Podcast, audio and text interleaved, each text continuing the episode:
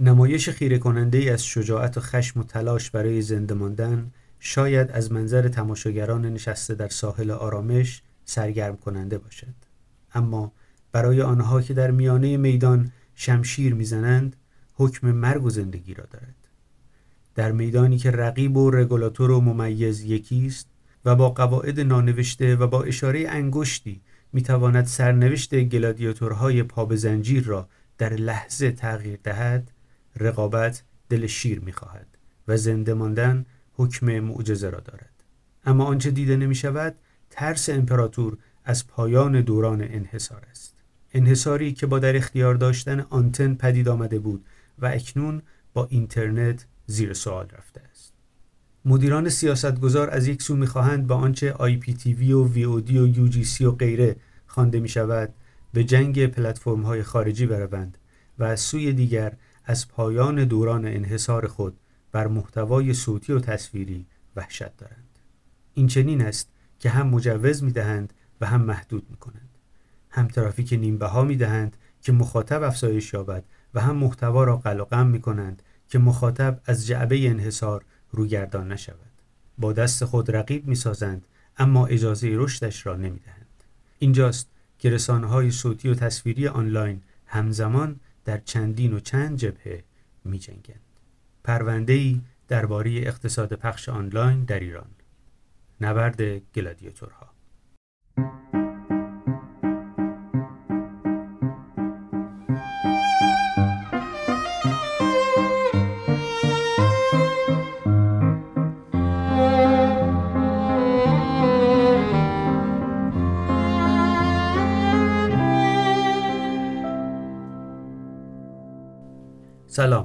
شما به نسخه صوتی معرفی ماهنامه پیوست اسفند 1400 شماره 99 گوش می‌دید. اون چیزی که در ابتدای این فایل صوتی شنیدید لید پرونده که برای تیتر یک نوشته شده. همون نبرد گلادیاتورها که روی جلد هم اومده. از این لید و این تیتر معلومه که می‌خوایم درباره چی صحبت کنیم. درباره پلتفرم های پخش آنلاین صوت و تصویر و روز و روزگاری که میگذرونن پرونده با یک گزارش شروع میشه که بررسی کرده این پلتفرم ها از ابتدا تا امروز چه مسیر رو طی کردند و امروز در چه وضعیتی قرار دارند بعد از اون یه گفتگو داریم با مدیرعامل فیلیمو که میشه گفت الان بازیگر بزرگ بازار ویودی هاست. توی این گفتگو آقای محمد جواد شکوری مقدم به ما گفتن که ایجاد دو قطبی فرهنگ اقتصاد اساسا کار غلطیه. البته همینجا بگم که در این گفتگو آقای احسان عمرانی معاون اجرایی فیلیمو هم حضور داشتند بعد از بررسی وضعیت این بازار در گفتگو با یک بازیگر بزرگ یک اینفوگرافیک دو صفحه‌ای داریم درباره وضعیت پلتفرم های پخش آنلاین در ایران با عدد و رقم بررسی کردیم که چند تا مجوز صادر شده. این مجوزها چقدرش فعال در چه حوزه هایی فعالیت دارن می‌کنن و وضعیت اقتصادیشون تا اونجایی که میشه آمار رو به دست آورد چجوریه در ادامه گفتگو داریم با معاون تنظیم بازار و توسعه کسب و کار ساترا. رگولاتور حوزه صوت و تصویر فراگیر ساترا یعنی سازمان تنظیم مقررات صوت و تصویر فراگیر که زیر مجموعه صدا و سیما محسوب میشه. و خب بحث همینه که صدا و سیما خودش رقیب این حوزه است و حالا رگولاتور هم شده.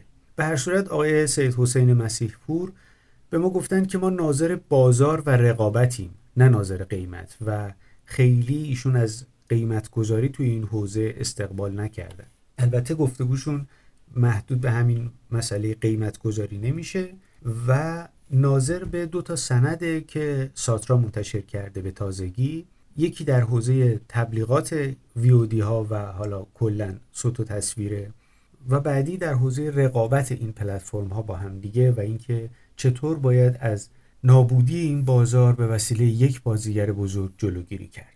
این دو تا سند رو توی گزارش بررسی کردیم. مروری کوتاه بر دو سند ساترا که می‌خواهد فعالیت های اقتصادی رسانه ها را سر و سامان دهد. مقررات گذاری برای کوچکترها.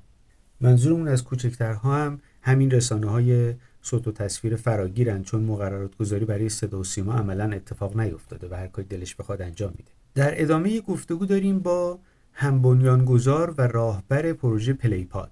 پویا ایماندار درباره رویای cloud gaming صحبت کردن می‌دونید که ادامه پخش آنلاین می‌رسه به پخش بازی های آنلاین و حالا گیمرها که میشینن به صورت آنلاین با همدیگه بازی می‌کنن و آقای ایماندار خب معتقدند که رویای cloud gaming در چنگال زیرساخت و نبود زیرساخت گیر کرده. البته که ممیزی هایی هم وجود داره. با این گفتگوی نسبتا کوتاه پرونده ما تموم میشه. بیرون این پرونده در فرم ورودی یک یادداشت داریم از آقای کیوان جامع بزرگ که الان معاون توسعه فناپ هستن. خودشون یک دوره‌ای در IPTV هم فعالیت داشتن و به هر صورت مشکلات IPTV ها رو بررسی کردن. پلتفرم هایی که خیلی در ایران پا نگرفتن. بگو آیا مرا امید رستگاری نیست؟ این تیتریه که آقای جامع بزرگ برای یادداشتشون انتخاب کردن و به این ترتیب بسته محتوایی پیوست درباره پلتفرم های پخش آنلاین و اقتصادشون تموم میشه. در فرم گزارش ما بیرون پرونده یک مطلب دیگه داریم که به نظرم جالب توجه آقای مرتضی هاشمی معاون برنامه ریزی و راهبرد موبین نت برامون نوشتند. واکاوی تعهدات اجرا و توسعه اپراتورهای WTTX که نسل جدید FWA ها هستند و شرکت هایی که اینترنت رو به صورت بیسیم اینترنت ثابت رو به صورت بیسیم به مشترکان ارائه می‌کنند موبین نت هم یکی از این شرکت هاست و با نمودار و جداول برای ما درباره تعهداتی که پروانه بر عهده این شرکت ها گذاشته و وضعیت درآمدی و هزینه ایشون شفاف سازی کرده. البته مطالب دیگه هم داریم ولی برای اینکه حالا خیلی طولانی نشه ترجیح میدم که بریم به فرم بعدی یعنی فرم باشگاه مدیران برسیم. جایی که با یک روز یک مدیر آقای علی کرمانشاه شروع میشه. آقای کرمانشاه از مدیران قدیمی حوزه بانکداری الکترونیکی و بانک مرکزی هستند و الان توی دانشگاه فعالیت می‌کنن. بعد از مرور سرگذشت ایشون که خیلی هم پروپیمونه شرکت گردی رو داریم که دوستانمون رفتن سراغ حرکت اول. حرکت اول در زمینه سرمایه گذاری خطرپذیر در کسب و کارهای نوپا فعالیت می‌کنه و با اینکه خب تقریبا سه چهار سال از تاسیسش میگذره ولی رشد خیلی زیادی گذاشته و عملا دیگه نمیشه گفت که استارتاپه. برای همین به عنوان شرکت گردی دوستان رفتن سراغش و وضعیتش رو بررسی کردن در گفتگو با مدیرانش. در ادامه هم می‌رسیم به استارتاپ که مستر بیلیت رو معرفی کردن. کسب و کاری که توی اصفهان روزی روزگاری در اصفهان. مستر بیلیت جدی می مستر بیلیت رو شاید بشناسید در زمینه فروش بیلیت و خدمات مسافرتی فعالیت می‌کنه و از سال 94 تأسیس شده. بعد از اون فرم خدمت تجارت رو داریم که با پرونده شروع میشه. پروندهش درباره احراز هویت آینده احراز هویت غیر حضوری چه خواهد شد؟ اولین گزارشش این رو تیتر داره و تیتر 17 هزار دقیقه انجماد. زمان خیلی زیادیه که بررسی کرده خانم مهرک محمودی چه اتفاقی توی احراز هویت افتاده در این سالها و چه چیزی در پیش روشه؟ بعد از اون توی همین پرونده یک گفتگو انجام شده با محمد کاظمی فرد رئیس مرکز فناوری اطلاعات قوه قضاییه. آقای کاظمی فرد گفتن میزان خطای ماشین در احراز هویت بسیار اندک است و به یه نوعی از احراز هویت آنلاین دفاع کردن. اتفاقی که خب خیلی عجیب بانک مرکزی مقدار باهاش مخالفت می‌کرد اما خب دستوری که از نهادهای بالادستی صادر شد بانک مرکزی رو هم به تمکین واداشت. در هر صورت موضوع پیچیده ایه که ابعاد گوناگونی داره. بعد از اون سعید احمدی پویا یک مطلب برای ما نوشته. افق توسعه زیستبوم هویت دیجیتال. سه مثلث حاکمیت منصفانه. و بعد یه گفتگو داریم با مدیر راهبری سجام. پلتفرمی که توی حوزه بورس فعالیت می‌کنه. علیرضا رشیدی به ما گفتند که هنوز مردم به خدمات الکترونیکی اعتماد نکردن. بله به نظر می‌رسه که کار بیشتری باید در این زمینه انجام بشه چه از طرف رسانه ها و چه از طرف نهادهای حاکمیتی و چه پلتفرم های خصوصی و نیمه خصوصی. با این گفتگو پرونده بخش خدمت و تجارت تموم میشه اما خود فرم نه. در حوزه بانکداری الکترونیکی یک مطلب از نازنین دانشگاه و زهرا مرادی داریم. آینده پرداخت دیجیتالی چگونه ترسیم می شود و با این مطلب نسبتا بلند این فرم به پایان می‌رسه. می‌رسیم به فرم حقوق فناوری.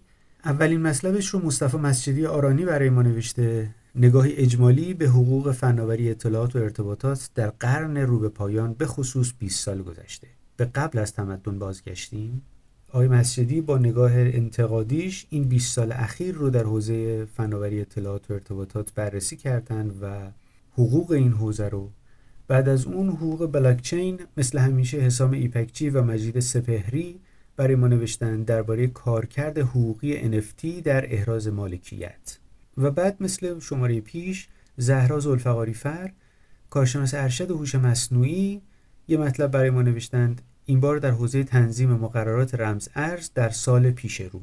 و در نهایت مثل شماره های اخیر آخرین مطلب این فرم حقوق نرم افزار غزاله داخلی وکیل دادگستری و مشاور حقوقی. این مطلب رو نوشتند مدیریت سطح خدمات در قراردادهای سس پرده آخر بازی برد برد یا باخت باخت.